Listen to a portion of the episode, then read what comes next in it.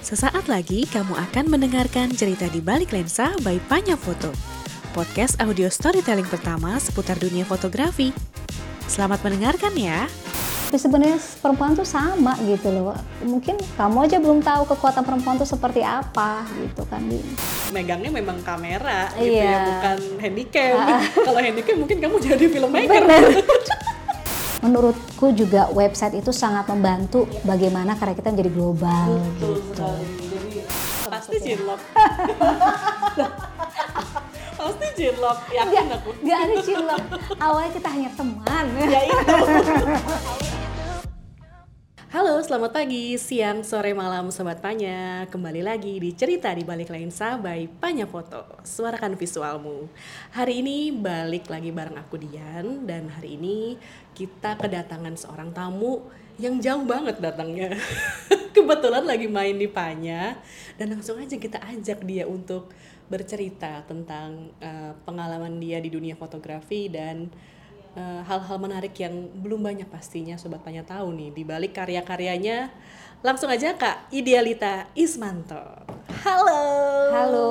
apa kabar Baik, selamat sore Selamat- Kak Dia. selamat kalau di podcast kita semuanya kak Oh, gitu ya. pagi Oh, siang pagi, sore siang, malam sore, malam. karena dengernya kan nggak kayak radio dia Iya, terserah betul. dia mau Bebas ya apa pun. waktunya ya. betul Selamat pagi, siang, sore, malam. Nah, mantap. Kak Dian, gitu ya. Sobat Panya pasti sudah tahu lah ya kurang lebihnya siapa Kak Kak Dea ya. Dipanggilnya Kak Dea, Kak Idealita Ismanto. Seorang eh, fotografer dokumenter yang berbasis di Surabaya, Jawa Timur. Tapi kebetulan lagi mudik ke Bekasi dan Depok. Jadi bisa kita culik ke Panya dan ngobrol-ngobrol sama kita di sini. Oke, Kak Dea. em, apa ya sebenarnya banyak hal yang ingin ditanyakan tapi sebelum kita ngomongin kekaryaan ngomongin juga soal eh, karir kemudian juga gerakan yang eh, movement yang Kak Dea eh, lakukan di Surabaya eh, terutama kita mau berpulang dulu nih Kak ke Kak Dea waktu masih kecil Hmm. sebenarnya yang mempengaruhi Kak Dea untuk tertarik dengan visual storytelling atau fotografi itu apa nih awalnya? Nah, awalnya itu bermula saat SMA, eh, Kak Dian. Untuk waktu SMA tuh aku ikut semacam lembaga A, lembaga perlindungan hak anak ya. Dia semacam NGO tapi untuk anak-anak gitu. Jadi di sana aku ketemu banyak sekali teman-teman dari komunitas anak-anak jalanan. Oke.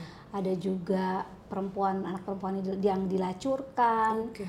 ada juga ya kehidupan-kehidupan anak-anak lah yang yang bukan seperti anak biasanya tapi memang dia hidup di jalan gitu.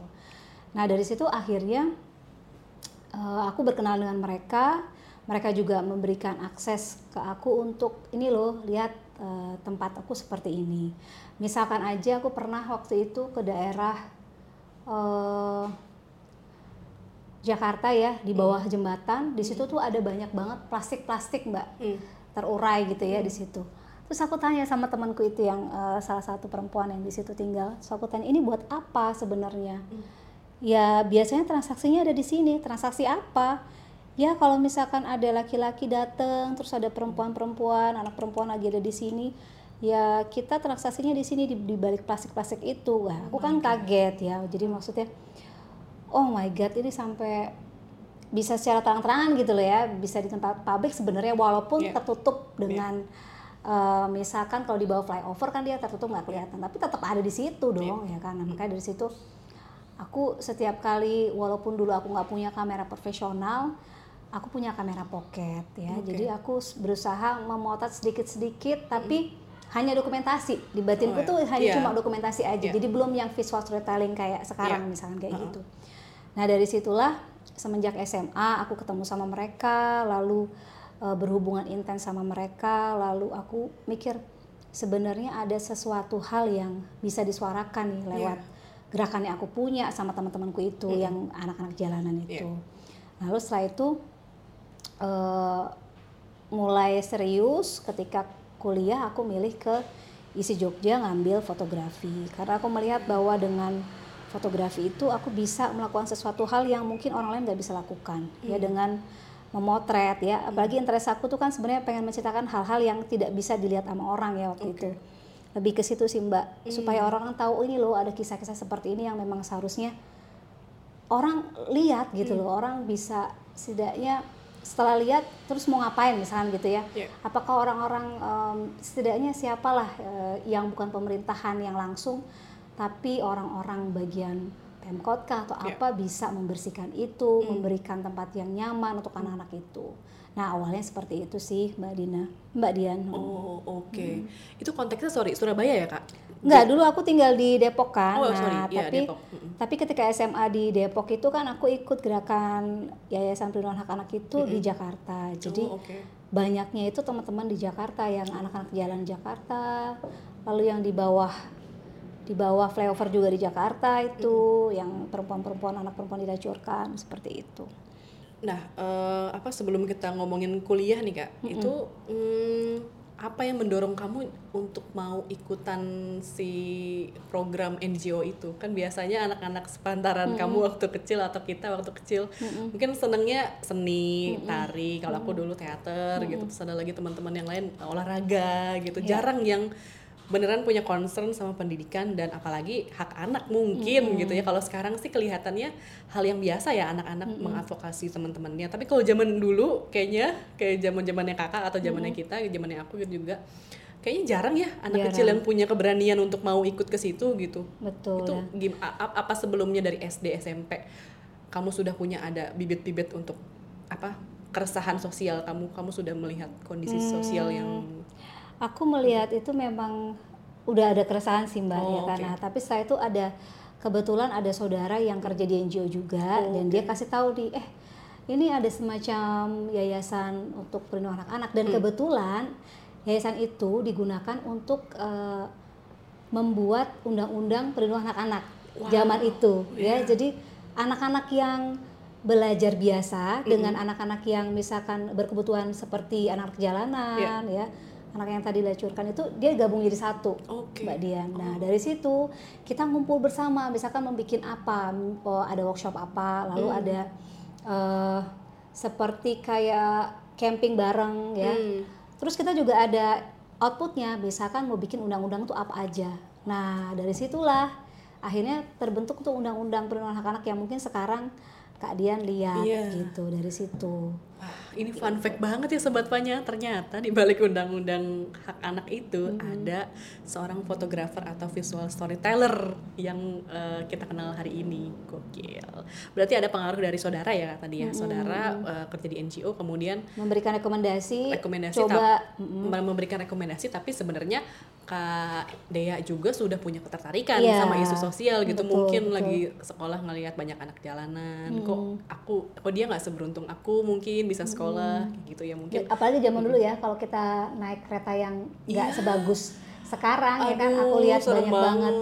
Aku dulu naik kereta ekonomi itu kan udah empat-empatan, udah Iya. ngelihat anak-anak jalanan. Jakarta ya iya. Wih, parah banget sih itu Pokoknya setiap kali mau ke yayasan itu aku selalu naik kereta kan dari misalkan Depok ke Cawang Iya. turun ke situ. Pasti aku lihat semua hal-hal yang mungkin kita semua lihat zaman itu ya, Iya. zaman aku ya anak jalanan, ada orang yang ngamen segala macamnya kan banyak kesenjangan sosial lah. bener Nah akhirnya ya dari situ aku tertarik dan aku kira itu bermanfaat banget mengisi waktu luangku yang hari Sabtu harusnya aku bisa main ke mana-mana, nah aku main aja sama mereka.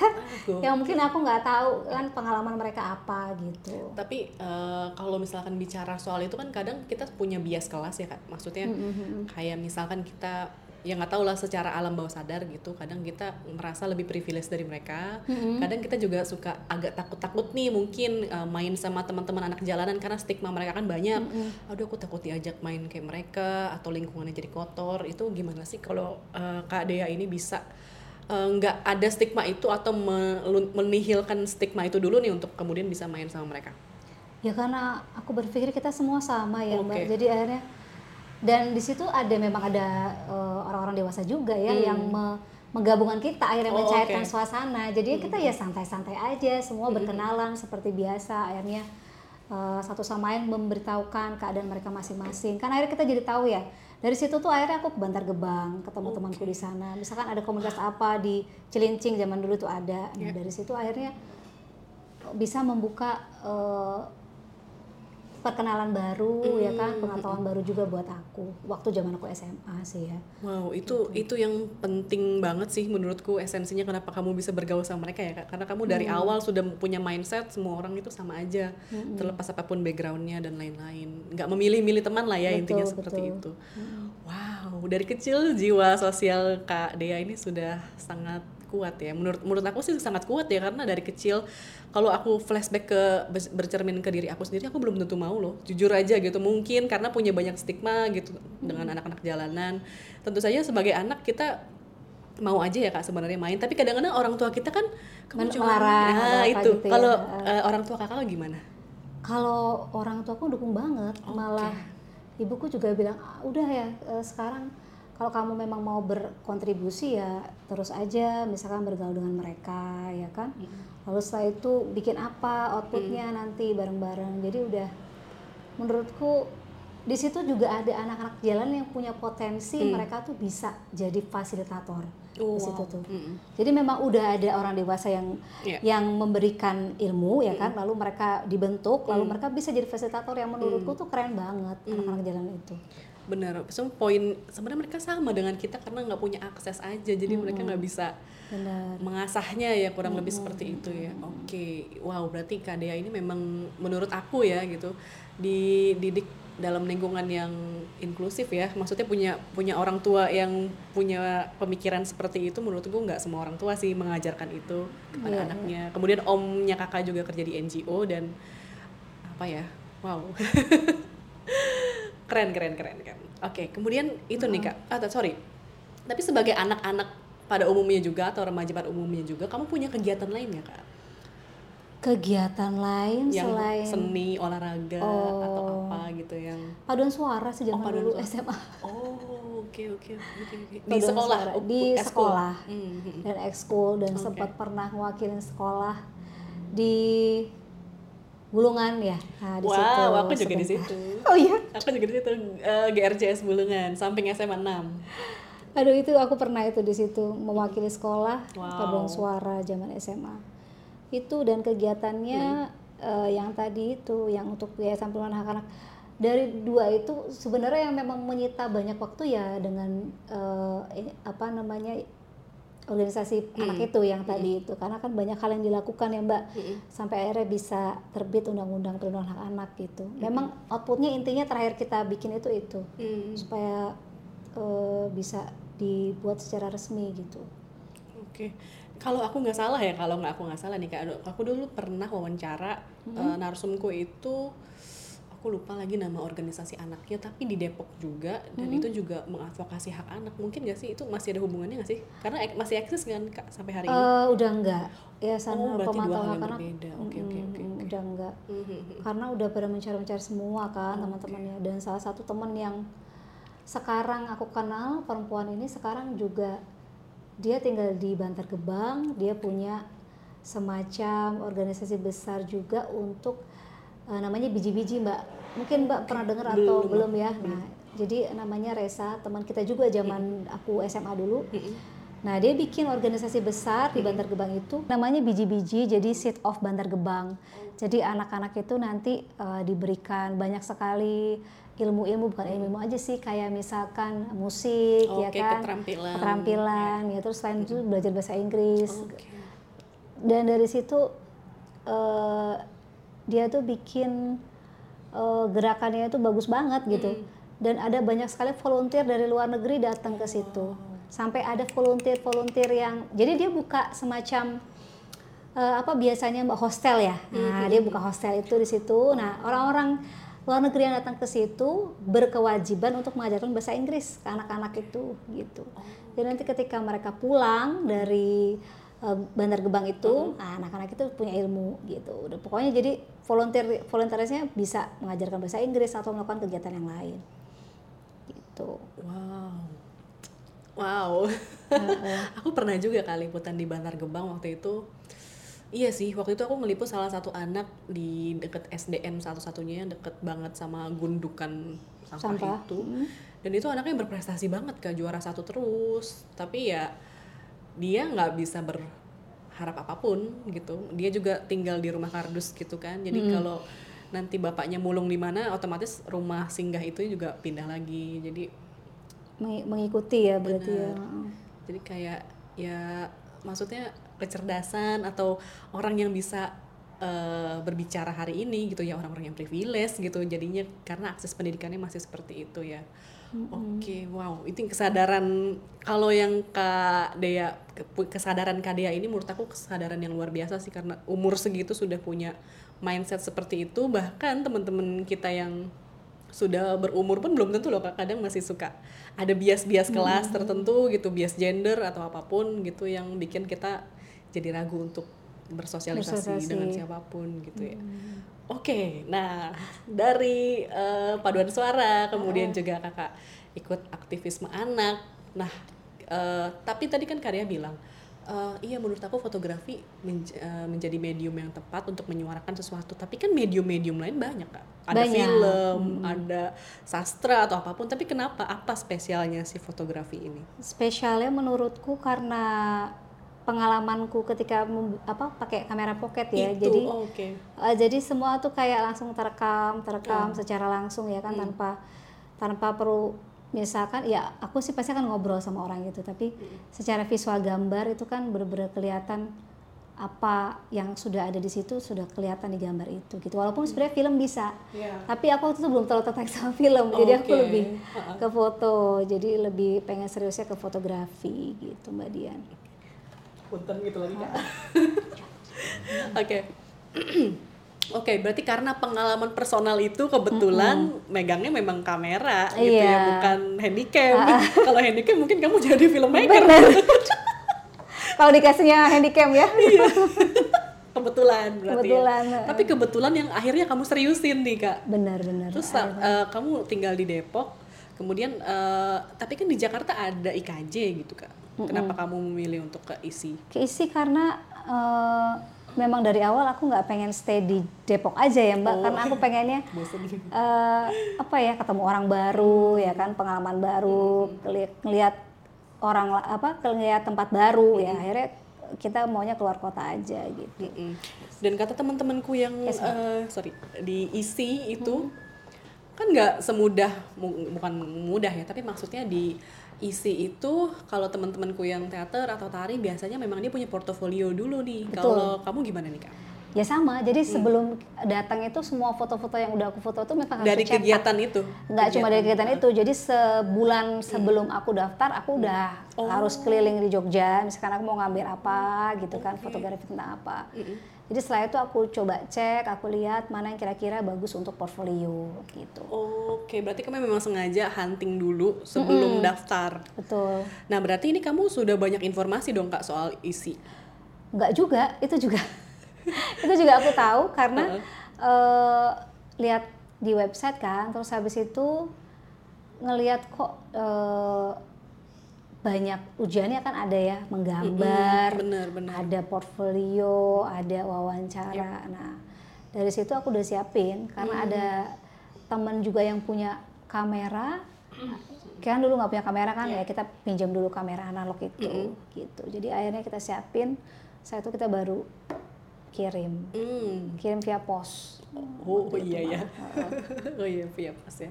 Oke, nah em, tapi kan biasa suka ada kalau nggak tahu generasi kakak ya, tapi kalau generasi aku aja, aku mau ngambil jurusan kuliah seni itu orang tua yakin kamu mau ngapain jadi seniman.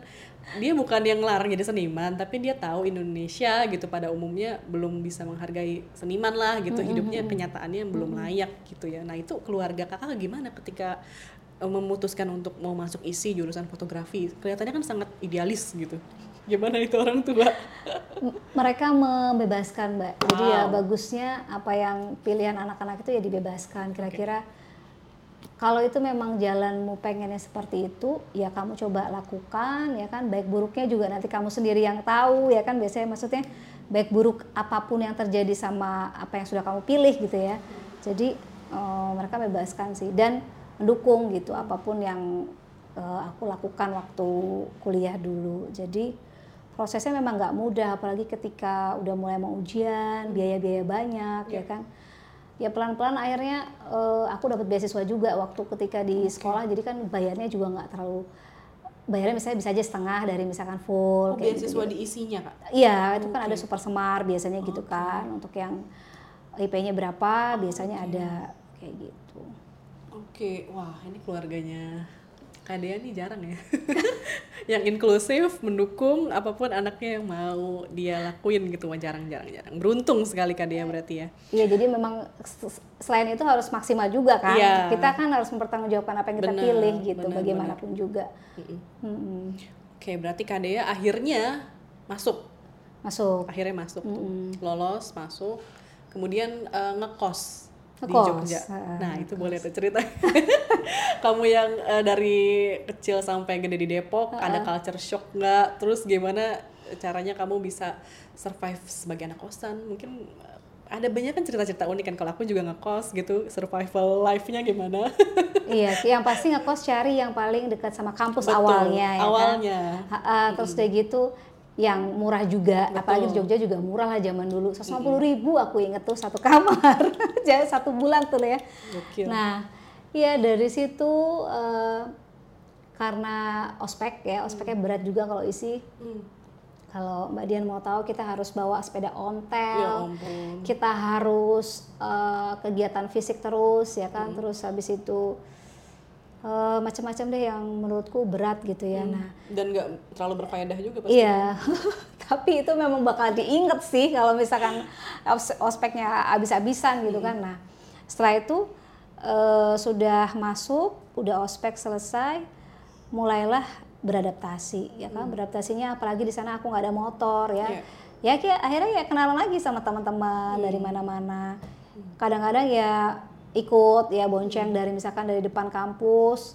Kan eh, kosannya dekat sama kampus ya. Jadi tinggal naik eh, apa bonceng teman terus langsung nyampe kayak gitu. Tapi lama kelamaan udah semester berapa gitu mungkin udah bosan ya deket kampus.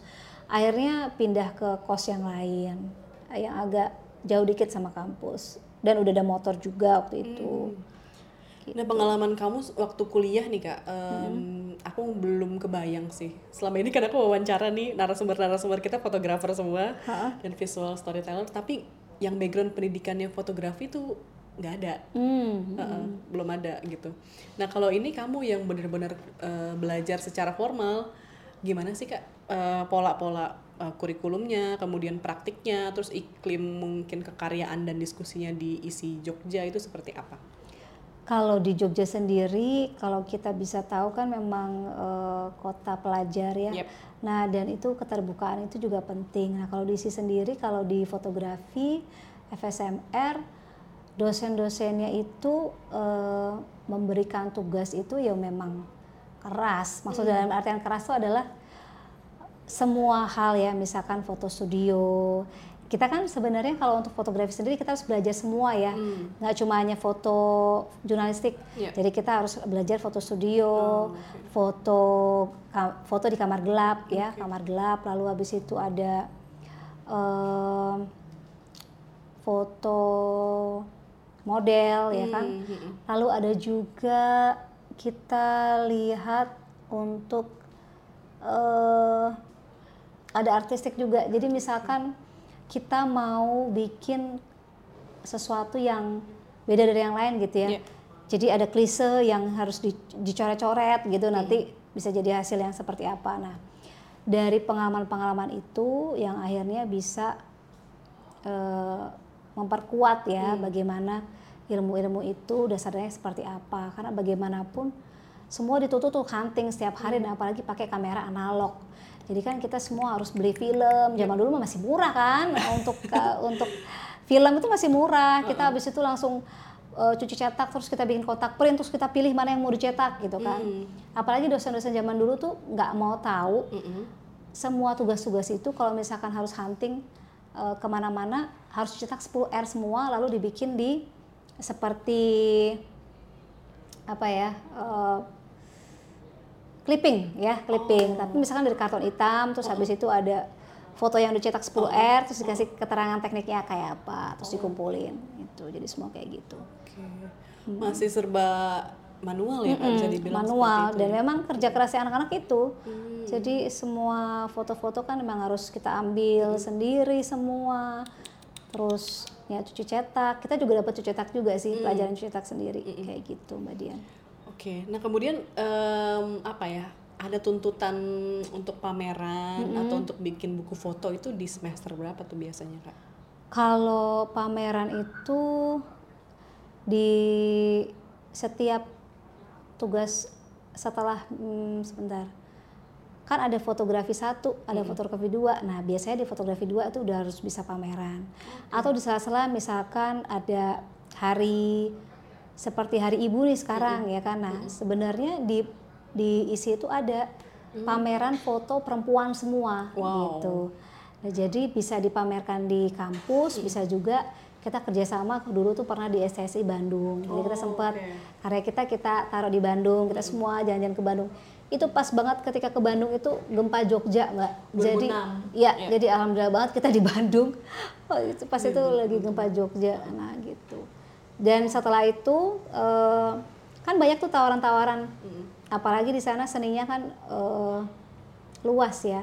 Jadi aku bisa main ke Mes 56, Ya. aku juga bisa main ke kebetulan Mes 56 juga kakak-kakaknya anak isi juga semua ya kan.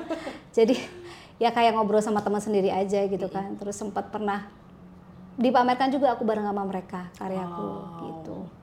Wow, berarti memang apa ya? em, banyak banget pengalamannya ya, maksudnya dari pengalaman kekaryaannya maupun pengalaman jejaring ya kayak dengan alumni alumni isi yang pasti semua orang tahu lah ya eh, apa alumni isi itu kan hebat hebat gitu. Terdengar lah karyanya di mana mana gitu di Bandung di Jogja di Jakarta pasti tahu alumni isi wow. Nah em, kemudian kalau kemarin-kemarin kan aku sempat ngobrol sama anak UKM ya kak. Jadi fotografi kalau di Jakarta itu cuman ada di Trisakti sama di IKJ. Nah selebihnya itu ya orang-orang yang otodidak gitu yang atau berangkat dari UKM, UKM fotografi. Nah kalau jurusannya fotografi UKM-nya apa? Pertanyaan gue. Zaman dulu sebenarnya UKM-nya apa ya? Aku tuh kok lupa ya zaman dulu UKM-nya apa. Dia lebih banyaknya seperti eh, kayak remaja masjid gitu-gitu loh. Oh iya iya. Malah nggak iya, ada iya. UKM fotografinya kayaknya. UKM lainnya kayak misalnya UKM seni atau olahraga gitu ada nggak sih di sana? Mungkin ada ya. Persma gitu. Eh, Prisma nggak ada. Tapi mungkin karena udah fotografi dan kita kebanyakan tugas kampus iya, juga udah ya. Bener, bener, bener, bener, bener. Kita kayak kalau misalnya udah mau masuk UKM tuh, aduh ini tugasnya banyak banget. Jadi nggak kepegang lah ya. Atau mungkin BEM gitu-gitu kali Iya, ya. BEM ada, BEM pasti ada kalau BEM. Di semua kampus biasanya ada. Oke, berarti kamu pas kuliah itu full memang eh, belajar gitu ya sampai tuntas. Belajar udah gitu aku sempat juga pernah eh, kerja di studio foto juga. Oh, Oke, freelance di sana. freelance di sana ketika masih kuliah juga ya kan. Pernah bantu artjok yang pertama juga. Wow. Tapi bukan motret, tapi yang bagian untuk eh, ngarsipin data-data Oke. eh, karya. Jadi eh, pas awal banget itu. Oke. Masih di rumahnya Mas Pemat itu. Oke, wow. Terus ya ini ngo, eh, ngobrol sama teman-teman masih mana akhirnya juga dipamerkan karyanya. Terus sama eh, motret-motret juga sih buat NGO sedikit-sedikit zaman dulu itu. Jadi udah lumayan ya bisa dapat beasiswa, kemudian kamu juga freelance freelance, bisa lah ya, maksudnya uang saku dari orang tua bisa di saving gitu atau Bisa. mungkin nggak dikirimin lagi, terus Bisa saving juga. lah. lumayan lah udah mulai. Saving buat nanti pameran terakhir ya. Soalnya biayanya lebih banyak. Nah kalau apa ya, hmm, aku orang awam ya kak di luar fotografi gitu. Kalau ngelihat di Jakarta fotografer perempuan tuh dikit banget. Nah kalau di kampus foto, eh, jurusan fotografi perempuannya ada berapa waktu itu? Sama sedikit. Sama, Jadi sedikit, di antara angkatanku 2003 dulu tuh mungkin dari 30 anak yang cewek cuma lima, yang lainnya cowok semua. Wah. Gitu. ada nggak sih kayak mungkin eh, pengalaman apa sih pengalaman kamu sebagai perempuan di tengah-tengah eh, apa laki-laki? I don't know eh, budayanya patriarki atau apa tapi apa sih sebagai minoritas gender kamu ngerasanya dunia fotografi itu? Kenapa sih bisa sangat maskulin selain karena memang ada laki-laki atau memang ada stigma-stigma lain seperti eh, hal-hal teknis itu memang cocok dikerjakan sama laki-laki. Ah kamera itu berat gitu. Perempuan nggak kuat fisiknya atau apa tuh ada kan kalau stereotip itu di jurnalis ya gitu. Nah kalau di kamu sendiri yang kamu rasakan gimana tuh kak? Kalau yang aku rasakan laki-laki dan perempuan tuh sama semua. Jadi ketika misalkan laki-laki itu harus bawa-bawa alat, ya perempuan juga sama bawa-bawa alat. Jadi semua menurutku sama aja. Jadi apalagi ketika untuk visual eh, storytelling ya kita harus riset sendiri sampai akhirnya kita bikin sequencing sampai akhirnya kita publish. Menurutku semua sama. Yang membedakan mungkin eh, orang-orang yang misalkan di media massa melihat bagaimana sih kekuatan perempuan dibanding laki-laki, akhirnya jadinya laki-laki yang lebih banyak dipakai, Yep, misalkan gitu ya. betul. Tapi sebenarnya perempuan tuh sama gitu loh. Mungkin kamu aja belum tahu kekuatan perempuan tuh seperti apa gitu kan.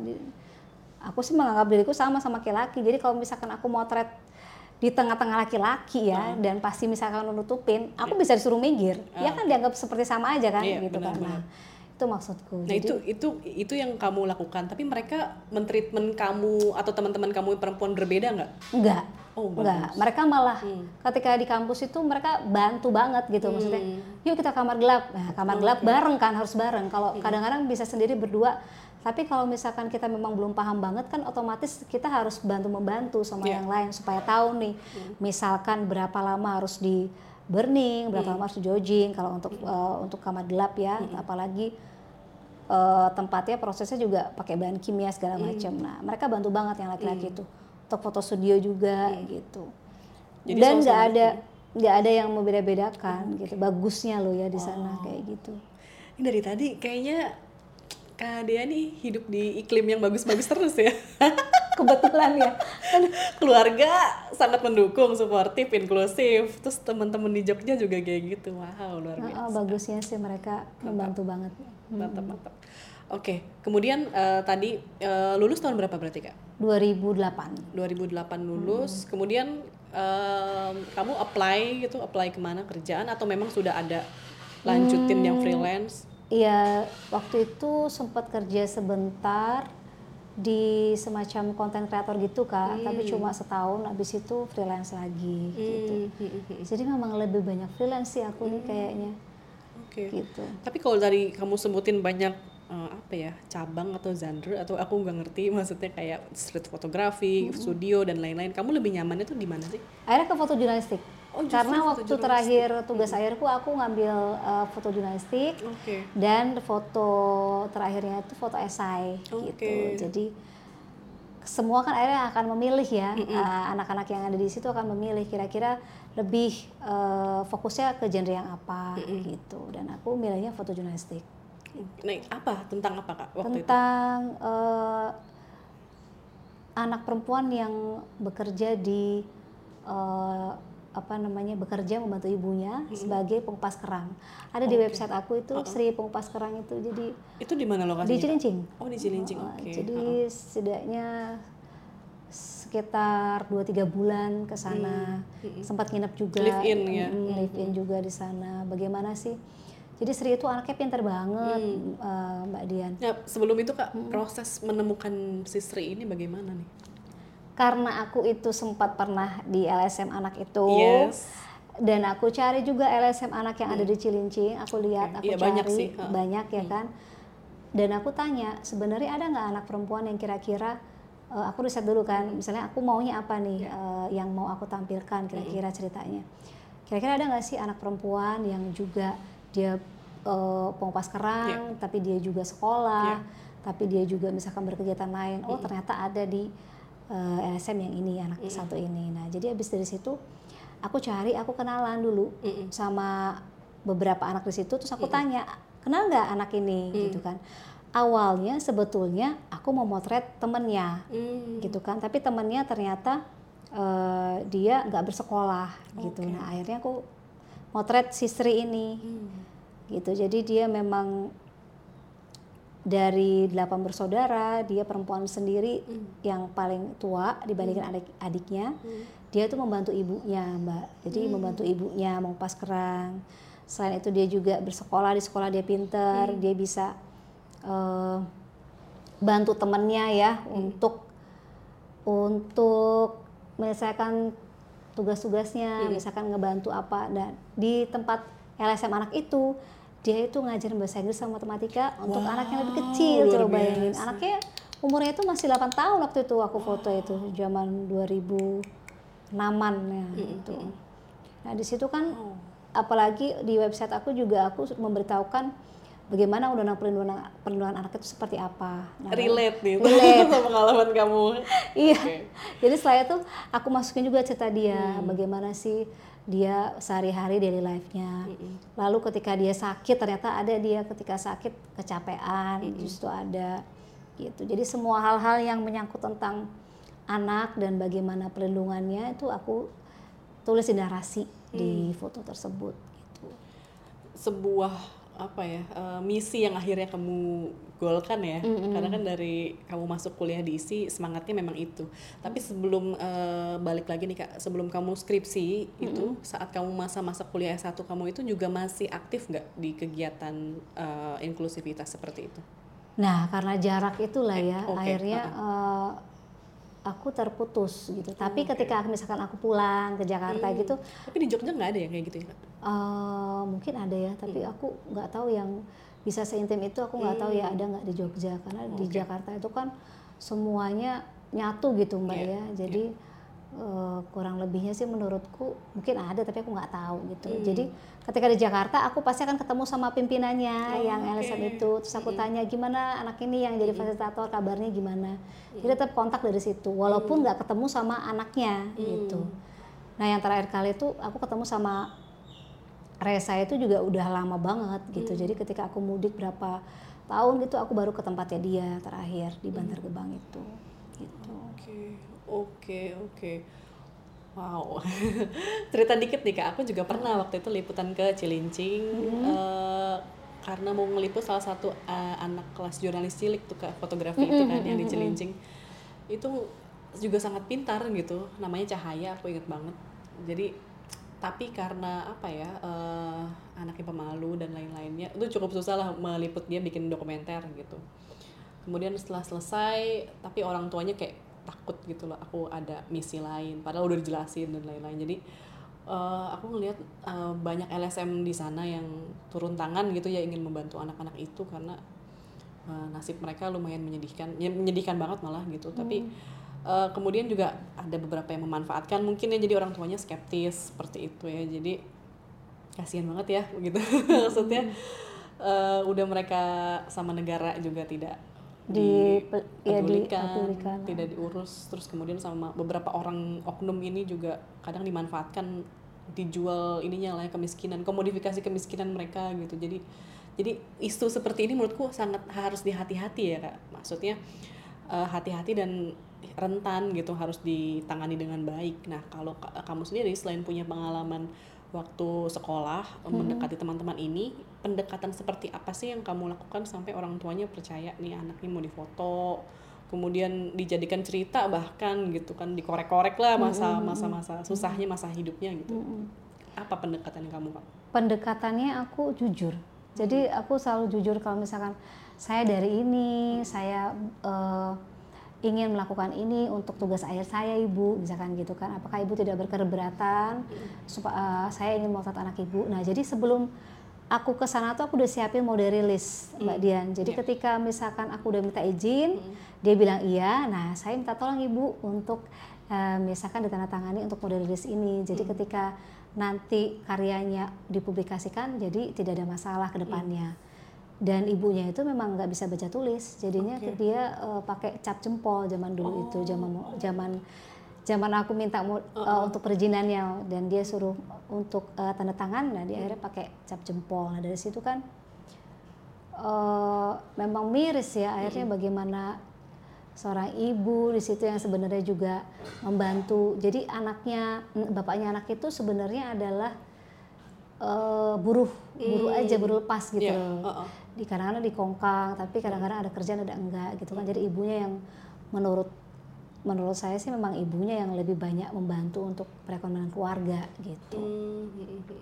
Zaman itu gitu. Oke, kuncinya kalau dari kamu adalah persiapan yang matang, tentu saja menyiapkan list, kemudian consent letter gitu ya. Terus dan jujur, jujur. kalau kita kuncinya jujur. bagaimanapun juga ya orang kalau misalkan udah deket sama kita dia pasti akan anggap kita tuh nggak ada dan itu kita akan lebih eh, lebih apa ya lebih enak motretnya ya maksudnya Nyaman nyaman, motretnya. gitu ya. Jadi dia nyaman dengan kita dia anggap kita dia anggap kita bayangan aja gitu kan sebenarnya. Nah dari situ kita bisa lebih dekat lagi. Semakin dekat itu semakin baik gitu menurutku dalam kita bikin foto story ya ataupun eh, foto-foto lain gitu. Oke, itu tipsnya sobat Panya. Berarti harus jujur, kemudian juga jangan lupa selain kejujuran juga kita persiapannya matang ya, riset, kemudian eh, apa eh, minta restu lah ya kurang lebih sama orang tua. Karena em, kalau aku ya dulu meliput tiga tahun meliput dokumenter anak nikah di TV eh, itu sulitnya tuh di orang tua gitu. Kalau orang tuanya nggak restu nggak mungkin anaknya bisa saya liput gitu kan. Betul betul banget. Orang tua tuh kuncinya dan kemudian barulah pendekatan sama anaknya. anaknya. Kalau anaknya udah oke kadang-kadang cuma kita datengin senyum gitu gimana kabarnya? Gitu kan. Mereka udah terbuka sama kita tuh udah senang udah. Akhirnya lambat tahun tuh jadi ngerasa kayak kita temenan aja biasa ya kan. Jadi nggak ada yang ditutup-tutupin ya apa adanya gitu loh akhirnya yang kita dapetin ya kan ketika kita liputan misalkan. Nah itu outputnya kamu kirim gak ke dia kak? outputnya aku pernah ke sana aku kasih eh, kayak foto book ya. Terus habis itu aku cetakin juga karya foto-fotonya gitu ukuran 10R Oh, Heeh. dan aku yakin sekarang dia pasti udah dewasa dan umurnya berapa. Dan bisa jadi dia jadi fotografer juga loh kak kayak mungkin kamu. ya kalau aku kecilincing lagi ya harusnya aduh. Siapa tahu loh. Kamu aja terinspirasi jadi fotografer karena meliput anak yang eh, kamu foto itu kan, yang nasibnya kurang beruntung. Itu mungkin saja dia ngelihat foto kamu terinspirasi. Jadi apa fotografi jadi medium ya? medium medium yang tepat gitu untuk bercerita dan menyuarakan isu-isu yang marginal ya. betul Oke, kemudian eh, kamu lulus nih kak dari ISI Solo. isi Jogja Eh. Kenapa ISI Solo di kepala? apa-apa ISI Emang ada dua Jogja. isinya. Iya benar. Ada ISI Padang Panjang juga ada kan? iya ISI Bali juga ada Denpasar. Benar. Eh, ISI Jogja kamu lulus, kamu balik lagi ke Depok atau Jakarta atau masih bekerja di sana? di Jakarta sudah di Oh, Jakarta. oke. dari situ. ya itu tadi aku sempat pernah di konten kreator setahun terus keluar terus mulai eh, ada freelance kan. Nah di freelance itu aku motret eh, untuk buku juga pernah dua setengah bulan yang keluar kota dan keluar pulau ya.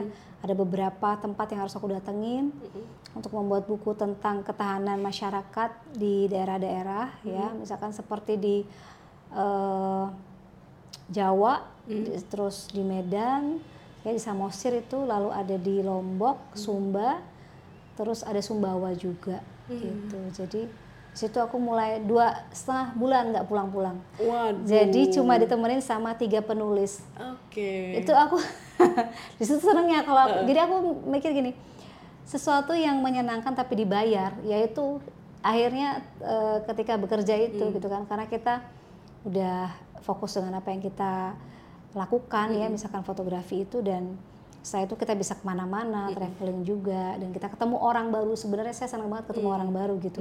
Karena dapat pengalaman dan budaya-budaya baru yang nggak pernah saya lihat gitu makanya makanya seneng gitu kan sekalian mau teriak juga gitu.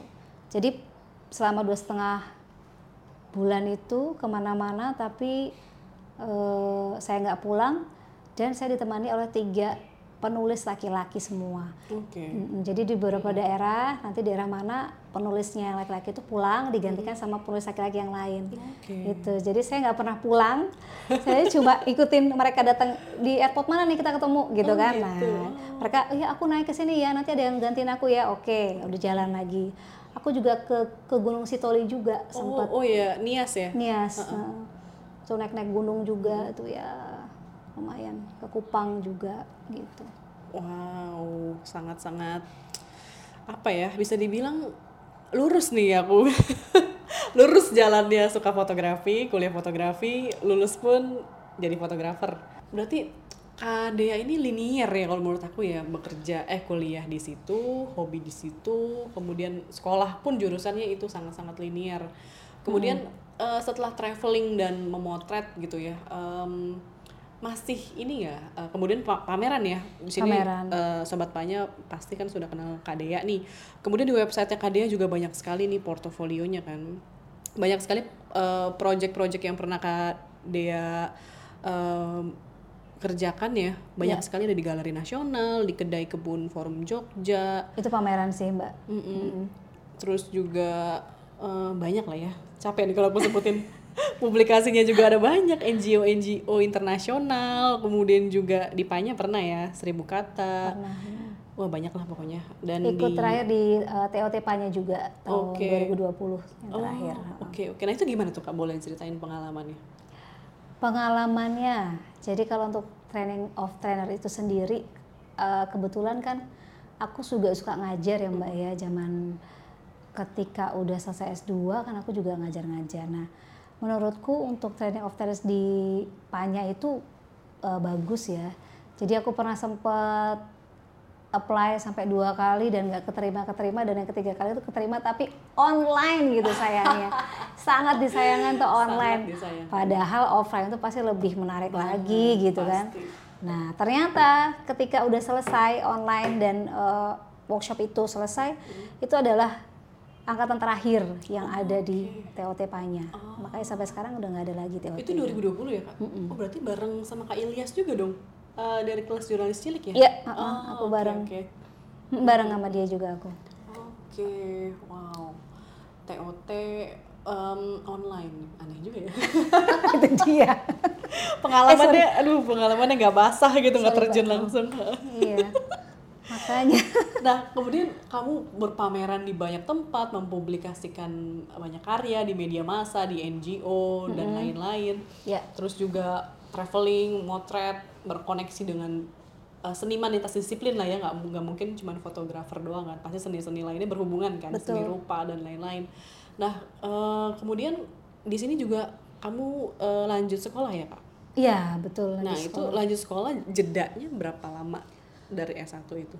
jedanya sekitar 8 tahun 8 tahun. Oh, oh. Oke oke. 2016 kemarin sampai 2018 itu pas banget eh, anakku itu memang aku sekolahkan setahun dulu di rumah dia homeschooling dulu setahun supaya aku juga bisa kuliah jadi kadang-kadang anakku ku bawa waktu kuliah gitu Kuliah di mana nih? di UNESA kebetulan Ambil jurusannya? Am- ambil jurusannya pendidikan seni dan budaya Oke. gitu. Memang aku cari yang berkaitan dengan seni juga, tapi lebih ke pedagogi kalau pendidikan kan. Karena S1 aku kan murni kan. Iya. Nah, S2-nya aku ambil yang pedagogi supaya aku tahu nih gimana sih uh, kurikulum lalu untuk pendidikan sendiri bagaimana gitu ya, supaya tahu lebih dalam lagi gitu. Walaupun nggak ada matrikulasi ya dari dari yang Oh, nggak uh, ada ya? nggak ada di UNESA tuh nggak ada matrikulasi Wow enak dong. stres ya. Tapi teman-temanku baik-baik banget Oh, ya, oke. meskipun mereka dari S1 langsung S2 kan banyak Uh-uh, tuh teman-temanku. Oh. angkatanku tuh pada kelahiran 90-an semua lah. Aku pokoknya paling tua di situ. Tapi mereka baik-baik semua. Jadi mereka kasih tahu ini uh, Mbak kayak gini, bikin kurikulum kayak gini gini gini. Hmm. Oh, oke. Kadang-kadang mereka kasih tahu jurnal-jurnal kayak gitu. Hmm. Jadi nggak pelit ilmu sama sekali dan mereka berusaha mm, supaya kita semua tuh tahu gitu Hmm. loh gimana cara bikin RPM atau kegiatan kurikulum yang lain gitu. Jadi kan nggak cuma sebetulnya nggak cuma RPM aja kan, ada tentang psikologi juga diajarin di sana. Ada juga tentang eh, sosiologi juga. Jadi semua ilmu ada sih di sana menurutku. Gitu. Oke, tapi kita agak loncat nih kak. Tadi kan Boleh, kakak boleh. udah lulus dari ISI 8 tahun tuh freelance, konten kreator, kemudian juga fotografer dan lain-lain. Ke- kemudian baru S2. Nah itu ke UNESA berarti setelah eh, berkeliling Indonesia, kemudian di Jakarta, ba- balik lagi di Jakarta, kamu ke Surabaya, move ke Iya, Surabaya. Dalam rangka apa nih? Nah, tahun 2011 setelah nikah Oh, oke. Aku memang eh, ikut suamiku dipindah tugaskan ke Surabaya. Oh, itu alasannya. gitu. Oke, oke, oke. Kebetulan kan dia wartawan juga dan akhirnya ikut Wartawan aja. atau pewarta foto nih? Eh, dia pewarta foto sih, wartawan foto Pasti maksudnya. cilok. Pasti cinlok, yakin aku. Gak ada cinlok. Awalnya kita hanya teman. ya itu. Awalnya friendzone ya. Pasti cinlok. iya friendzone tapi kok ya bisa ya aduh kacau juga. Ketemunya di mana, Mbak? ketemunya pas pameran foto Waduh. pameran fotonya Ray Bahtiar di Jakarta Hmm. di eh, kalau di depannya Monas ada Hmm. museum gajah di situ nah, Ray Bahtiar itu waktu itu lagi ngadain pameran artefak gitu Oh, bagus banget jadi dia kan memang eh, Kang Ray itu kan kontemporer juga ya foto-fotonya Hmm. jadi di situ dipamerin di di artefak-artefak yang Hmm. besar-besar itu di situ. Nah, kamu ketemu lah itu sama suamiku itu. Kamu Mas- keperluannya ngapain di situ? Liputan atau karena eh, kebetulan tanteku tuh kenal sama Kang Rey. Oke. Jadi dia, ayo dia kita ikut eh, kita lihat pameran foto bareng-bareng gitu. Oh iya iya iya kan. Aku juga belum kenal tuh sama Kang Rey Iya, juga heeh. kenalan juga. Terus ketemu dong sama dia. Nah, terus aku lihat "Ih, siapa nih orang kok moto-moto, Iya kan? Terus setelah aku kenal, terus ternyata dia minta tolong ke aku. gitu. Oke. Eh, mbak, tolong dong mbak, pura-pura lihat karyanya, jadi buat di foto Oh, ya kan, jadi kayak model. foto ilustrasi ya Modus kan. pertama. Makanya jangan percaya ya guys ya. Jangan Kalau kamu jadi modelnya itu udah salah satu modus trik gitu. modus. udah tuh kamu mau tuh dijadiin modelnya Iya tuh. ya kan, Terus? udah habis itu, hmm, terus aku tanya hasilnya mana? Masih analog mbak, dia bilang gitu ya kan, dia masih 2005 apa 2000, iya 2005 dia pas waktu awal-awal Heeh. kerja di Kompas itu terus, oh gitu, terus eh, eh kamu oh, di mana nih base-nya? Misalkan awalnya Mm-mm. dia bilang kamu kok tinggal di mana nih? Oh di Jogja kuliahnya. Oh ternyata dia di Solo Oke. gitu. Dia oh, kan di isi Solo. bukan, Oh, dia bukan. memang kerjanya di Solo Oh, waktu oke, itu. waktu itu di Solo. Uh, awalnya memang udah langsung dimutasi di Solo. Jadi kan sebenarnya Solo Jogja deket ya. Iya, iya. Ya, aku berpikir bahwa aku juga bisa belajar banyak sama dia karena kan dia Ah. pewarta foto juga Iya. kan. Aku juga interest sama foto jurnalistik juga. Iya. Gitu. Akhirnya ya udahlah ya, eh, gayung, gayung bersambut, tapi ya sama-sama punya pasangan Oh, gitu kan. oke. Oh, kondisinya waktu itu sama punya iya pacar. dong. Gak kepikiran apa-apa Nggak kepikiran apa-apa, Oke, cuma oke. emang temenan aja. Nah, tapi udah cukup curhat. Jadi panjang. Jadi ini sebenarnya mirip-mirip sama Mas Edi nih. Masa? Mas Edi Purnomo. Oh, gimana? Maksudnya fotografi itu bagi dia adalah hobi, profesi, dan cinta sejati. Oh. Semuanya ketemu gara-gara fotografi. Fotografi. Sampai jodoh-jodoh juga di fotografi. Dunianya sempit memang ya. iya, sempit banget itu. Bener-bener luar biasa. Oke, berarti nikah akhirnya dengan Hmm. si fotografer ini. Ya, kemudian ikut dia ke Surabaya. Surabaya. Surabaya kamu eh, punya anak, kemudian lanjut S2. Nah, itu S2 betul. Oke. Nah, eh, kamu udah lulus belum sih, Kak? Udah lulus S2-nya? Udah, udah, Oh, 2018 lulus. kemarin. Oke. Outputnya kamu sebenarnya apa sih, Kak? Mau bikin yang kurikulum atau mau mengajar di mana? Hmm, awalnya itu kan kita memang ingin eh, satu keluarga itu kan sebenarnya punya misi ya. Ketika sebenarnya aku sih yang punya eh, keinginan bikin sekolah fotografi keliling. Oke. gitu jadi ketika masuk ataupun ketika daftar TOT itu sebenarnya aku juga pengen tahu nih sebenarnya yang men- yang bagus itu untuk kurikulum yang eh, untuk komunitas itu seperti apa sih gitu kan pasti dijelasin Ya. seperti itu nah di sekolah fotografi keliling itu inginku ya eh, kita bisa merambah ke tempat-tempat marginal yang kita nggak pernah tahu di Surabaya Balik lagi, gitu. ini misinya Mbak Dea ini nggak pernah berubah dari semenjak dia ketemu eh, teman-teman anak jalanan di Iya. Jakarta sampai dia sudah punya anak dan suami pun itu goalsnya memang iya, ya. awalnya gitu gitu. Jadi sekolah fotografi itu memang kita rencanakan berada di suatu tempat yang memang misalkan marginal, kita sudah stay berapa lama bolak-balik misalkan tiga bulan kita ajarin. Setelah itu nanti outputnya ya bisa seperti kelas jurnalis cilik yang di Jakarta Oh, misalkan, misalkan oke. bisa pameran Iya, kah, ha-ha. atau bisa bikin buku kah, atau kita bisa diskusi bersama di suatu tempat gitu. Jadi supaya mereka itu berdaya dengan eh, apa yang mereka misalkan kita kasih fotografi, oh mereka bisa bersoleh fotografi misalkan gitu. Atau misalkan kita bisa kolaborasi dengan seniman lain misalkan gitu kan, atau dengan tarian misalkan Iya. Nah, teman-teman bisa aja nanti bikin karyanya nggak cuma foto tapi bisa bareng sama seniman lain yang tadi Iya. itu tari plus foto misalkan Iya. gitu awalnya sih seperti itu pengenku apalagi S2 juga tentang basically kurikulum dan pendidikan kan Iya. nah itu penting juga menurutku nggak cuma ilmu murni aja. Ini kan dari eh, pikiranku ya Ya. seperti itu. Kenapa aku ngambil S2-nya pendidikan gitu. Itu sudah berjalan atau masih akan atau Masih akan Oh, masih karena akan. kemarin akhirnya pandemi, akhirnya Oke. kita terputus gitu kan. Oh, ya ya. Gitu. S- eh, kebetulan juga suami juga punya perpustakaan boneka keliling juga, Ih, Mbak. Wow, lucu banget. Eh, eh, jadi kita punya eh, boneka-boneka tangan. Heeh, puppet tapi ya. mm-mm, tapi kita nggak cuma dongengin tapi mereka itu diajak untuk mendongeng sendiri Mm, gitu. dan biasanya kita ada di eh, kita buka standnya di Taman Bungkul setiap pagi. Kita gandeng sama perpustakaan Surabaya. Kita biasanya minta izin sama eh, mas-masnya di sana. Boleh nggak kita gabung di situ gitu. Jadi mereka kadang-kadang orang tuanya bilang gini "Eh, Pak ini dijual nggak ya bonekanya enggak ini dipinjamkan. Jadi biasanya kan kalau perpustakaan itu kan minjamin buku. Iya. Nah, kalau kita minjamin boneka tangan Oh, supaya mereka ada interaksi Iya, dengan teman-temannya uh-uh. mereka bisa cerita apa gitu. Jadi supaya eh, motorika juga jalan tapi mereka juga bisa eh, menceritakan misalkan kisah-kisah yang mereka pengen gitu yang cerita baru ya yang misalkan yang mereka ingin buat gitu mbak. Mm-mm. Nextnya kira-kira ada bayangan nih kak akan kapan? Untuk akan benar-benar terlaksananya untuk yang tadi sekolah keliling. Eh, mudah-mudahan kalau covidnya nggak terlalu maksudnya masih turun misalkan gitu ya mudah-mudahan bisa tahun depan lah mbak ya kalau bisa.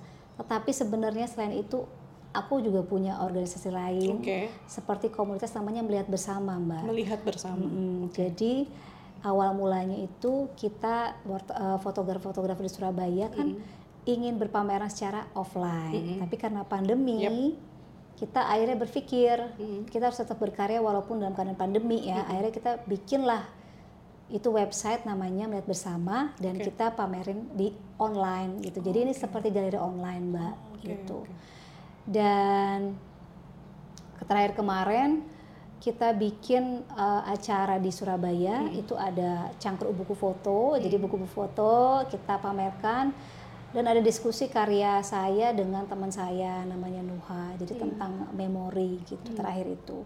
Tapi sebelumnya ada pamera- pameran foto juga ya. Terus kita udah pernah ngajak pameran foto uh, fotografer perempuan uh, pameran foto untuk uh, fotografer disabilitas Oke. ada juga di situ.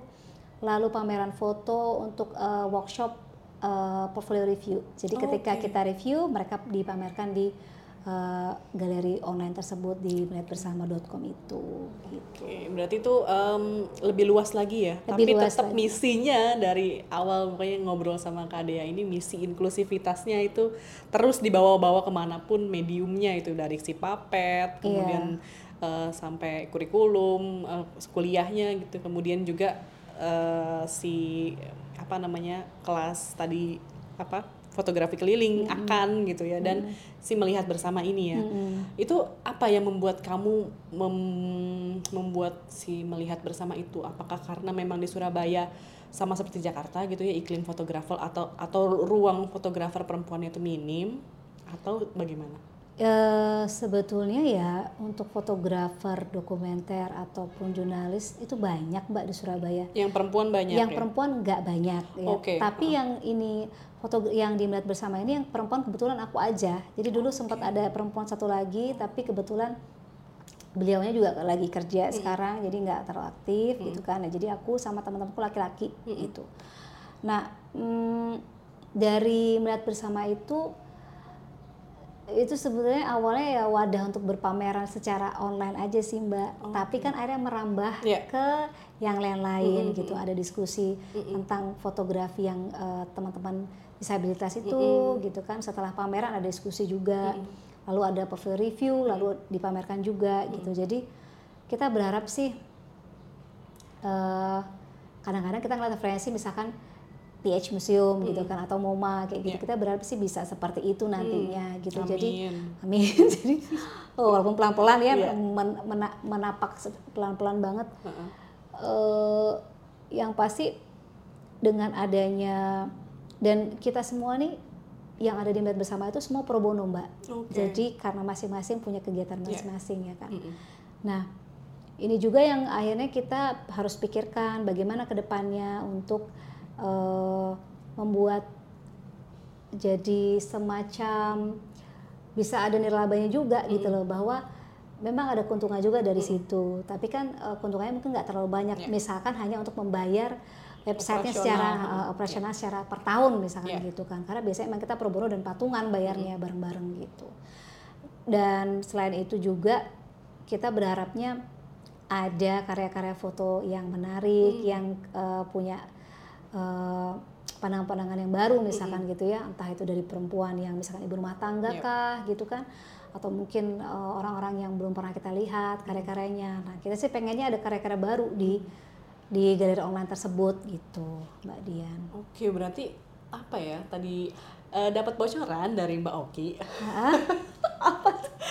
Dengan adanya kamu yang aktif di Surabaya tuh jadi men- menyuburkan iklim lah fotografi di sana, skena fotografi di sana nih kak. masa sih Kamu berkontribusi lah berarti dengan eh, fotografi, semangat fotografi yang kamu lakukan. Jadi menumbuhkan semangat-semangat yang kurang lebih sama lah ya. Ya terbukti dengan teman-teman kakak yang mau pro bono kan. Iya. Berarti itu kan sebuah dan yang movement dong. juga kuajak sebuah movement kan ibaratnya kamu tuh eh, orang asing loh gitu. Iya. bukan orang Surabaya loh. Kamu tuh orang Jakarta gitu. bener. Soalnya tuh gini loh kadang-kadang gini mikir kita nih di Surabaya ini kok nggak pernah pameran apa-apa? gitu loh.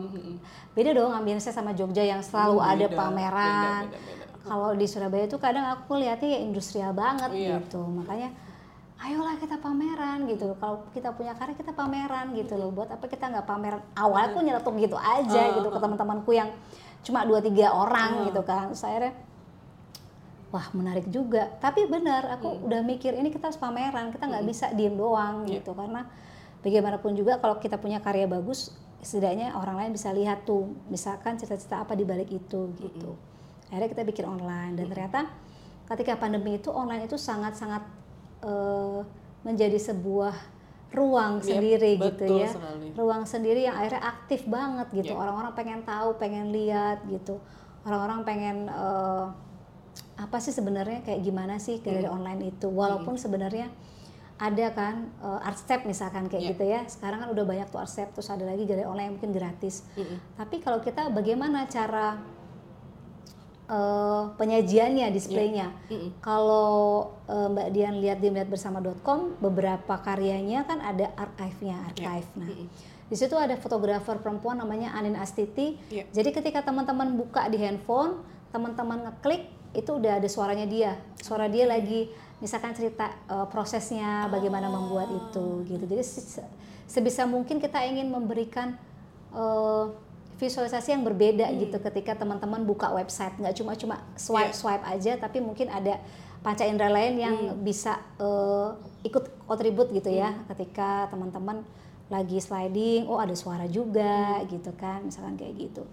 Ya kita pengen revolusi yang seperti itu sih mbak. Jadi supaya orang juga nggak terlalu bosan lihat galeri online yang itu itu aja gitu Bener, dan juga bukan hanya diakses sama teman-teman Surabaya, tapi kan kalau dunia Betul. maya, dunia juga bisa dan ngeliat. dan aku sendiri tuh seneng banget ketika udah kita share ya ke mana-mana kita bisa lihat dong negara mana yang lihat Yes. kita bisa Oh. lihat dan apa itu di top 3-nya negara apa nih, Kak? Rusia ada Oh, wow. dulu tuh yang Eropa Eropa zaman Oh, 2020 tuh Eropa banyak jadi kadang-kadang aku tanya sama teman IT yang kebetulan dia jago banget bikin website ini kan dia bilang aku tanya udah berapa nih negara yang lihat kita ini segini nih ini berapa sebelasan ini segini segini yang paling tinggi mana gitu jadi menurutku juga website itu sangat membantu Yep. bagaimana karya kita menjadi global Betul gitu. sekali. Jadi di mana pun domisili kita itu inilah ya, fana lah ya. yang penting kalau udah di internet siapa pun bisa mengakses mengakses eh, karya-karya dari teman-teman ya. Betul. Nah, eh, kemudian aku terakhir nih mungkin kak eh, sebelum closing statement, Kak Dea ini sedang membuat long term project tentang perkawinan beda agama. Mm-mm. Why? Why tema Why? itu? jadi semua yang aku lakukan akhirnya ber berhubungan dengan background keluargaku juga. Jadi Oke. keluargaku kan sebenarnya emang eh, diversity-nya beragam ya, dari mulai nenekku yang Katolik, omku yang Katolik, terus eh, saudaraku juga yang pindah agama dari Muslim ke Katolik gitu ya. Dan aku ngelihat bahwa sebetulnya Kita harus tosan gak sama. ya ya. aku Islam Buddhis. oh. Campur-campur. iya aku seneng sih dulu ya sempat ketika aku kata tarikan aku nggak cuma dari marginal aja tapi dari keberagaman juga mbak. Hmm, aku pas SMA misalkan aku punya pacar orang Katolik atau Kristen ya kan. Hmm. aku kan nggak pernah tuh ke gereja ya kan. Nah aku pasti selalu bilang gimana nih? Aku mau masuk dong ikut kamu ibadah misalnya gitu serius loh dia pasti nanya gitu kan? Udah gitu dia orang Tersangkanya gue lagi yang nyuruh-nyuruh lo ikut gitu. udah gitu dia Batak orang Oh, Batak oke. Kristen HKBP. iya benar. Terus terus dia lihat aku udah rapih ya kan masuk gereja. Terus dia pasti diliatin dah sama teman-temannya. Jemaat baru nih dia. Member baru nih. jadi gua harus gimana nih? Gitu kan terus dia bilang udah lo duduk aja di situ lo lihat aja gimana caranya kita beribadah oh gitu walaupun diliatin banyak mata Uh-uh. I don't care gitu ya karena aku pengen tahu gimana jadi kan kalau ke pura kita kayak apa aku juga pernah sempat kerja di Bali mbak Eh, Wow. motret untuk wedding sih sebenarnya ya. Eh, tapi banyaknya yang kita foto itu foto eh, pasangan-pasangan dari Taiwan jadi Oh, orang-orang yang senang beda agama. Mm. bukan beda agama tapi dia yang senang eh, landscape Bali Oh, dulu. oke, Eh, oke, Taiwan oke. Hong Iya, Kong iya. itu kan pada Oh, senang oh, nah, di situ. Aku kebetulan sebentar sih di situ. Oke. terus ya itu ikut juga yang ke pura kayak apa kayak gitu. Jadi beberapa kan sudah pernah aku datengin dan melihat prosesnya seperti apa ya kayak gitu. Itu memperkaya banget ke aku bagaimana sih insight-insight yang Benar. tentang keberagaman itu. Dan proyek-proyekku juga banyak tentang keberagaman. Oke. yang di Surabaya aku sempat ambil tentang Ibu Sum dia walaupun beragama Muslim ya dia tetap mempertahankan budaya untuk Imlek. Iya. ya jadi dia menghormati keluarganya yang Benar. walaupun bapak ibunya itu Cina terus bapak ibu juga mendukung ketika dia Pindah. pindah agama gitu dia tetap mempertahankan itu. Hmm. jadi dia waktu dulu tuh dia dan adiknya satu-satunya muslim yang ada di Tambak Bayan itu. Makanya aku ambil itu terus aku tanya bagaimana keseharian dia seperti apa terus kendala-kendalanya seperti apa kayak gitu lalu tadi kita ke mana ya mbak Eh, Aduh. yang keberagaman, Keberagaman, itu ya? pernikahan beda project nah gitu. project itu Uh-uh. nah dari background keluargaku aku Hmm. tuh berpikir di Indonesia ini kok banyak sekali hal-hal yang sebetulnya tidak perlu diributkan Yep. apalagi masalah gesekan-gesekan perbedaan agama Hmm. nah dari situ aku langsung mikir gini sebenarnya ya eh, kita itu semua kan sama ya Betul. punya hak dan kewajiban yang sama misalkan tapi Yes. hak untuk mencintai itu loh nggak bisa kita larang-larang Betul, gitu betul nah dari situ aku langsung berpikir bahwa ini eh, proyek untuk eh, pernikahan beda agama itu memang harus memang harus diperlihatkan gitu loh ke masyarakat bahwa Ya. ini loh ada Ya. ini loh memang nyata terpampang dan mereka tidak ada kesulitan apa pun walaupun untuk birokrasi pasti akan sulit Pasti banget sulit. kalian itu Yep. sulit banget Betul. jadi aku kemarin sempat motret di Blitar, ada juga di Jakarta sama di Jakarta dua, Blitar satu. Karena ini belum jalan semua ya, karena kan ada orang-orang yang tidak ingin diketahui oleh publik sebenarnya. Betul, Nah, betul. Mereka nggak mau ada semacam eh, publikasi gitu ya. Tapi dari semua yang aku eh, datengin, mereka tuh sangat open banget gitu ya, dan mereka cerita aku dulu tuh misalkan ibunya sekarang udah meninggal mbak ya, aku motret bapak ibu sepuh gitu, yang bapaknya itu muslim, yang ne- neneknya itu ibunya itu katolik, coba bayangin katolik sama muslim, ya kan? Terus ibu gimana awalnya eh, apa namanya bisa bisa apa menikah dengan bapak misalkan kayak gitu aku dijodohin mbak Waduh. gitu zaman dulu tuh dijodohin zaman oh tahun-tahun 60-an gitu Tapi kan jarang juga dijodohin beda agama ya. Iya. Tapi itu menurutku blessing banget gitu ya ketika dia bilang aku dijodohin. Hah, kok bisa dijodohin?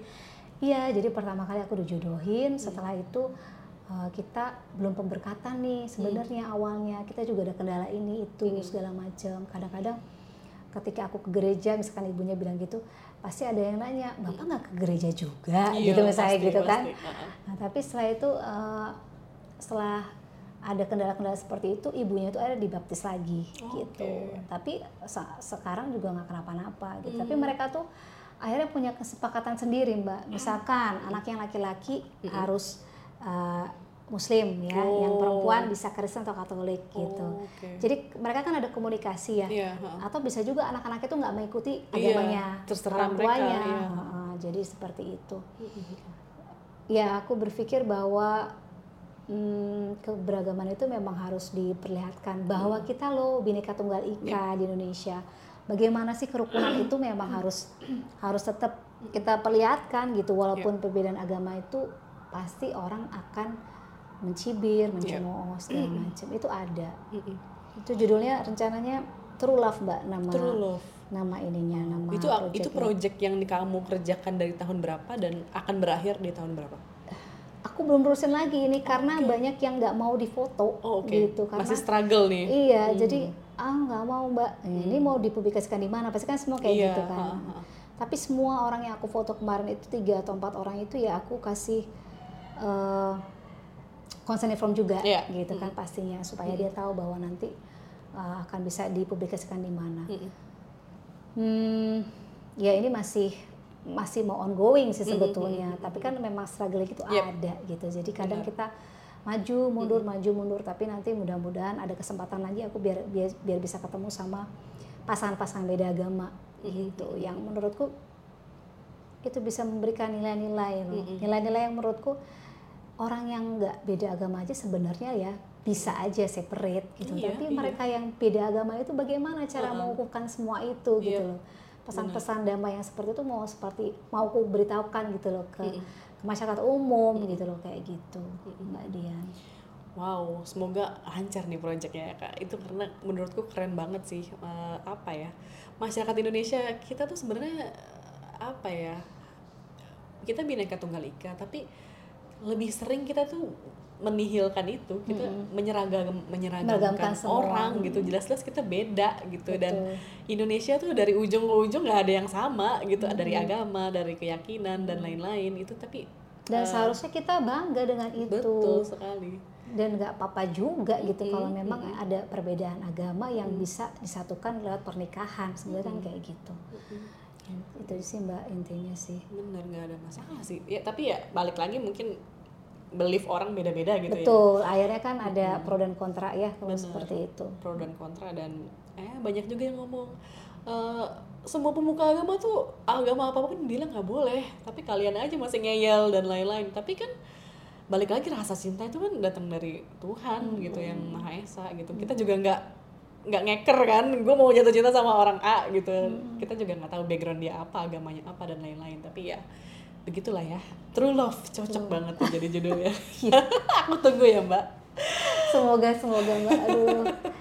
Ini mencari mencari narasumber ini yang eh, banyak di Jakarta mbak. Banyak sebetulnya ya.